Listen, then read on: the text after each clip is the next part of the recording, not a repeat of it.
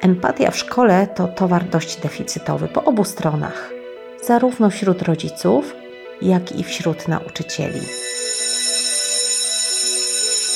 Dwie Ewy, mamy nadzieję, że empatyczne Ewy, zapraszają do rozmowy i refleksji. Dzień dobry, spotykamy się kolejny raz, aby porozmawiać o porozumieniu w szkole. O tym, jak empatycznie mogą ze sobą rozmawiać rodzice, nauczyciele, oczywiście dla dobra dzieci. Omawiamy punkty zapalne w tej komunikacji w takim oto gronie.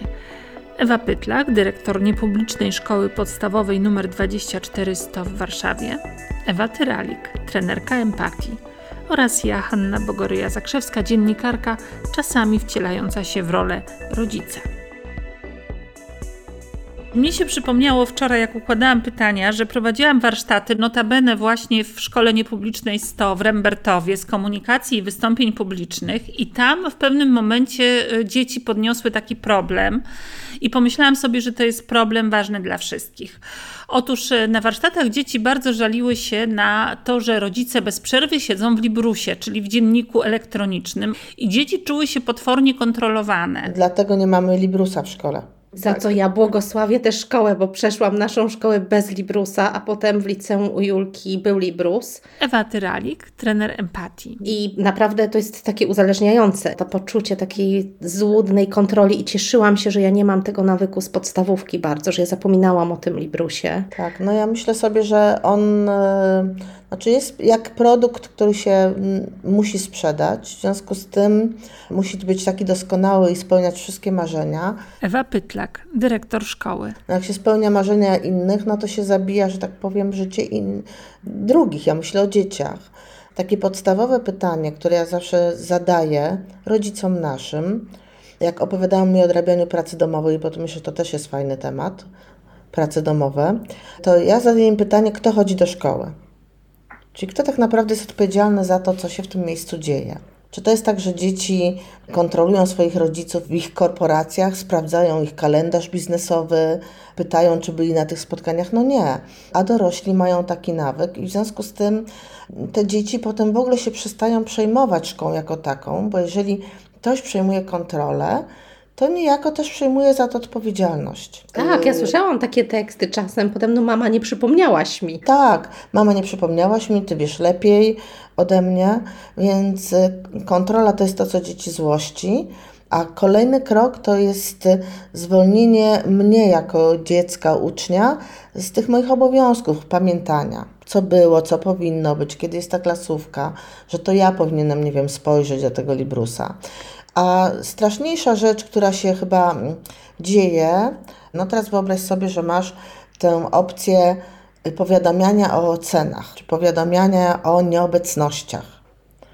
No to teraz nawet jeśli ja jako dzieciak, nawet licealny, pójdę na wagary, no kiedyś podejmowałem ryzyko, tak? I szło za tym cała gama, powiedziałabym, umiejętności, w które się musiałam wyposażyć, bo albo kurczę nakłamie, ale gdzieś tam to sumienie mnie gniecie, albo powiem wprost, że nie poszedłem, nie poszłam do szkoły, albo będę zastanawiać się, no jakiej szukać wymówki. Natomiast tutaj zobaczcie, dzieci w ogóle nie mają wyboru, one są bez szansy. Wiedzą, że to, to się tak wydarzy. To jest taki, powiedziałabym, kat. Wielki brat. A, a druga rzecz, która jest chyba jeszcze, jeszcze gorsza, Wyobraź sobie, Ewa albo Haniu, że spotyka Was coś miłego, nie wiem, dostajecie jakąś, jakieś fantastyczne podziękowanie, czy dostajecie jakąś fantastyczną nagrodę, z której się strasznie cieszycie, bo to było dla Was ważne, długo pracowałyście, a na przykład Ewo, do Twojego męża SMS-em, bo to jest zamówione, idzie informacja, że tę nagrodę już dostałaś. I co, mhm. wchodzisz do domu i co się dzieje? Już Twój mąż wie, ty nie no, masz szansy. Nie ma tego momentu, nie? Ty nie masz tego momentu. I to działa też w drugą stronę, wtedy, kiedy dziecko dostaje na przykład jedynkę. Zobaczcie, ile sytuacji społecznych się może zadziać, bo po pierwsze, dziecko wraca do domu, jeśli nie ma Librusa, no to musi zdecydować. Tak, popatrzeć, jak funkcjonuje mama. A, zła jeszcze nie zjadła, to może jeszcze ja poczekam, tak? No tata jest nie bardzo w sosie, to może ja też poczekam. Albo nie wiem, przed w dobrym humorze, to może ja mu od razu powiem, wiecie o co chodzi. Czyli ja zarządzam tą sytuacją, czyli znowu zarządzam swoimi sprawami. W momencie, kiedy to rodzic sprawdza tego Librusa, no to, to ja już nie mam tego momentu. Tak, to ja tylko mogę wymyślić, co ja mu powiem, bądź na pewno wie. I to jest dla mnie no, straszne. To jest tak naprawdę zabieranie dzieciom takiej możliwości decydowania, ale także kształtowanie tego ich kręgosłupa, charakteru, odporności, o której pewnie Ewa będzie chciała porozmawiać. Ale niemniej to istnieje. Ja się z Tobą mogę podzielić doświadczeniem ze szkoły średniej, gdzie ten Librus był. Mnie bardzo otworzyła oczy książka Pułapka nad opiekuńczości. Pułap, książka napisana przez panią, która wiesz, na, na uniwersytecie, na który pewnie większość rodziców chciałaby, żeby ich dziecko się dostało i, że tak powiem, kontroluje się te dzieci od przedszkola. Ona miała tę okazję, że pracowała potem jako osoba, która wspierała tych studentów na tych uniwersytetach i okazywało się, że wszystko super. Jeśli chodzi o wyniki, super, ale brakuje tym dzieciakom jednej podstawowej cechy, którą jest odporność psychiczna, o której ty, Ewa, wspomniałaś, i że bez tej cechy po prostu to wszystko idzie w pył. To wszystko może się skończyć załamaniem nerwowym, samobójstwem, z rezygnacją, pracą poniżej możliwości. No w ogóle wszystko bierze w łeb. I to dla mnie był taki rodzaj szoku. I pomyślałam sobie, że dobrze, no ja szkoły nie zmienię. Tak, ja nie zmienię tego, że w szkole jest Librus, ale ja mogę z niego korzystać albo nie. I słuchajcie, ja do teraz nie pamiętam hasła, nie? Do tego Librusa. To czasem miało swoje minusy, bo również informacje o zebraniach i takich rzeczach były w tym Librusie.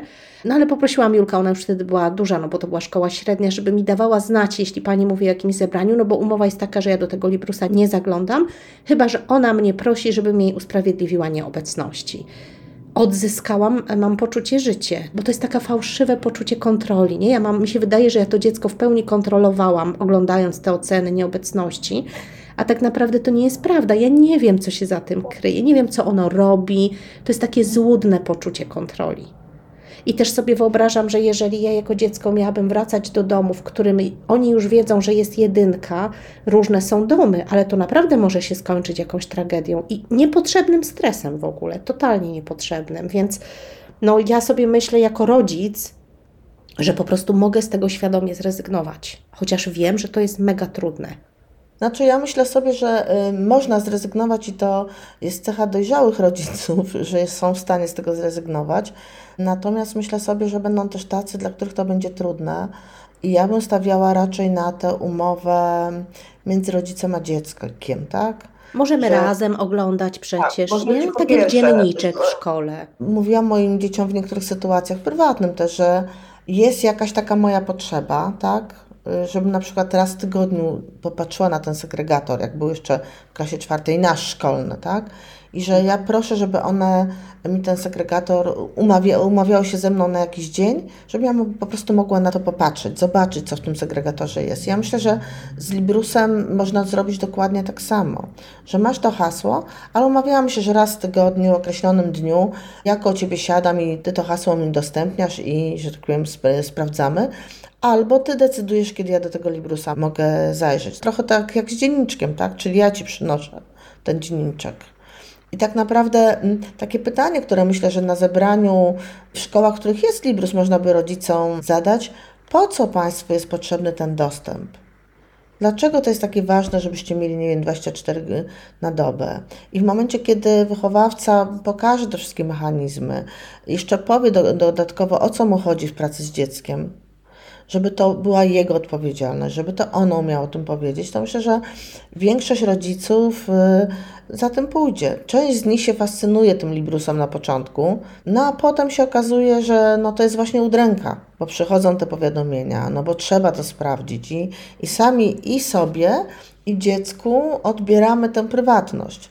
Bo myślę sobie, że jeżeli jestem w trakcie jakiegoś ważnego biznesowego spotkania, no i mam te wibracje włączone i się pojawia, nie wiem, jedynka albo że mówi mój, nie wiem, Tadzie się pobił z Piotrkiem, no to ja też nie mam swojego momentu to zaczyna być trochę tak, że w rodzinie to się tak niedobrze przenika, że nie ma tej odrębności. Zgodziliśmy się na to, że każdy w każdym momencie może te granice mojej prywatności przekraczać. Albo ktoś SMS-em, albo ktoś mailem, albo właśnie ktoś wysyłając jakieś dane z Librusa. Ja nie bardzo mam wpływ na to, żeby powiedzieć stop. I jeżeli tak zadziałamy z Librusem, no to, to chociaż ten kawałek dla siebie odzyskamy, tak? Kawałek, który się nazywa moja praca i tylko to, co robię, a nie, a nie myślenie o domu. I myślę, że gdyby tak też rozmawiać z rodzicami, to może by to jakoś niektórym otworzyło oczy. Ale jeżeli na przykład rodzic powiedział, no ale wie pani, no moje dziecko to w ogóle ze mną nie rozmawia, ja nie wiem, co się dzieje i ja po prostu no chcę, żeby przeszedł do następnej klasy, więc ja muszę tam zaglądać. To strasznie dużo rzeczy powiedziałaś, prawda, Ewo? Bo ja muszę tam zaglądać, że przyszło do następnej klasy, ja nie wiem, co się dzieje, tak? Czy ta informacja coś zmienia, że ja ją mam? Czy to spowoduje, że dziecko ze mną rozmawia? O czym by Pani chciała wiedzieć? Co się dzieje? To znaczy o czym, tak? O czym by chciała Pani wiedzieć? Czy ucieka z lekcji, czy chodzi na te lekcje, czy rzeczywiście się uczy? A z taką myślą, że spojrzelibyście to, na to razem i o tym porozmawiali, co tam widać w faktach? No, że mogłabym pewnie zrobić w domyśle awanturkę w domu. Bo to chyba tak by się odbywało. No ale dobrze, no powiedzmy, no właśnie po to, żeby porozmawiać, tak? Żeby porozmawiać. Po to jest dostęp do tego Librusa, tak? A czy nie możecie właśnie do niego usiąść razem? A co to zmieni? No, a, a co zmieni, jeżeli będziecie, yy, będziesz oglądała go sama? Zmieni to to, że nawet jeśli przeczytasz, że nie wiem, jest jedynka, Albo zwiał. albo zwiał, to jest, to jest możliwość o tym, żeby, żeby rozmawiać, u źródła zapytać, co takiego się zdarzyło, że nie wiem, nie poszedł na lekcję albo że dostał tę jedynkę, tak? Ja bym chyba tak robiła, nie wiem jak ty, Ewo. Bardzo podobnie. No. I też tak sobie myślę, że jeżeli ja jako mama mam taki niepokój, że moje dziecko ze mną nie rozmawia, to jednak sobie zadałabym pytanie, czy ja nie robię czegoś, że ono ze mną nie chce rozmawiać. I być może to, że ja go kontroluję poza jego wiedzą, to tak narusza na jego granice, że on naprawdę potrzebuje je przede mną chronić i nie chce ze mną rozmawiać. A jeszcze mnie tak nie zaniepokoiła ta obawa o niezdanie do tej kolejnej klasy, tak? Tak, to jest bardzo częsta obawa. Czyli co takiego się dzieje, że ta obawa jest? Ja bym zadała pytanie też, tak próbując się dowiedzieć, tak? Skąd ta obawa? Czy, czy coś takiego się wydarzyło, że, że ty tak myślisz o tym, że on może nie zdać? No po prostu dostaje złe oceny i rzadko chodzi do szkoły. Ja już nie mam wpływu. Przedtem nie wiedziałam o tym wszystkim i dowiadywałam się tylko na wywiadówkach, a teraz widzę na co dzień, jak jest źle. Lepiej ci z tą wiedzą? Czy mi lepiej? Znaczy dalej nie wiem, co zrobić tak naprawdę. Tak naprawdę mm, problem nie jest tej wiedzy, którą się ma albo nie ma, tylko w problemie, który, o którym mówisz, czyli ta, ta, nie wiem, nauka czy chodzenie do szkoły, tak? Ja też tak to słyszę, nie? że jakoś ja jestem sercem przy tej mamie, wiesz, bo ja sobie wyobrażam, że naprawdę my tego lęku teraz mamy z każdej strony bardzo dużo i jeszcze więcej niż było przed pandemią. No z każdej strony jakoś tak, no nie wiem, mnie to przytłacza, nie? że jak czytam informacje, że coraz mniej są przestrzegane prawa pracownika, tak najgorzej od wszystkich lat w tym roku, że rynek pracy się kurczy, ceny rosną, jest, jest bardzo dużo zewnętrznych czynników, których nas, rodziców, lękają. Te dzieci się też lękają i w sumie no, mnie jest strasznie szkoda, że tak się dzieje, bo to jakby do niczego dobrego nas nie doprowadzi, nie? Bardziej sobie myślę, że do nas doprowadzi do jakiejś być może tragedii. Ech, I bardziej jestem przy tym, to co możemy z tym zrobić? Jak, jak wrócić do tego miejsca z Librusem czy poza Librusem, że jest coś takiego, że ty, kochani, nie chcesz chodzić do tej szkoły, e, a świat jest taki, że ja bardzo chcę, żebyś ty tę szkołę skończył, bo wierzę, że ty będziesz mieć pracę, że jakoś sobie poradzisz i, i, i jak moglibyśmy, porozmawiajmy o tym, nie? Tylko to naprawdę wymaga też takiej zaopiekowania się rodzica sobą. I to trochę idzie w taką stronę, o której ja z wami chciałam porozmawiać, drogie panie, bo pomyślałam sobie, tak przesłuchałam nasz kodeks i te różne pomysły, które my mamy dla rodziców i dla nauczycieli, że tam jest jeszcze jeden e, bardzo potrzebny warunek, właśnie kwestia tego, jak siebie wesprzeć tym, ja jako rodzic, ja jako nauczyciel, żebyśmy mogli wspierać to dziecko. Bo to trochę tak jak w samolocie, jeżeli się coś dzieje złego, no to maska tlenowa najpierw sobie, potem temu młodemu człowiekowi. Ja mam poczucie, że nasza szkoła i nasza rzeczywistość, jak to bardzo trzeszczy, to jest właśnie taka kryzysowa sytuacja, nie? I zanim te maski dzieciom, to maski sobie potrzebujemy nakładać. Tak, tylko, tylko wiesz, bo jak ktoś przychodzi do szkoły, to już o sobie nie myśli. I mało jest takich um, nauczycieli, którzy są w stanie powiedzieć, no, też mają śmiałość tak, i otwartość, żeby powiedzieć, że warto w tej całej sytuacji zaopiekować się so, sam sobą. Tak, ja tak myślę, że to y, taka prawda, którą trudno powiedzieć i cieszę się, że my o niej mówimy, Tak, wiesz, tak, mam to- jakieś takie marzenie, że to może pójdzie właśnie w świat i może rodzice będą nas słuchać i, i nauczyciele nas będą słuchać i może bardziej się odważać, nie? Tylko jak to robić, żeby e, wesprzeć nauczyciela i wesprzeć rodzica? I z tym pytaniem zostawiamy Was do następnego spotkania. Ewa Tyralik, trenerka empatii, Ewa Pytlak, dyrektor niepublicznej szkoły nr 24100 i ja, Hanna Bogoryja-Zakrzewska. Podcast przygotowała Torba Reportera i Podcastera.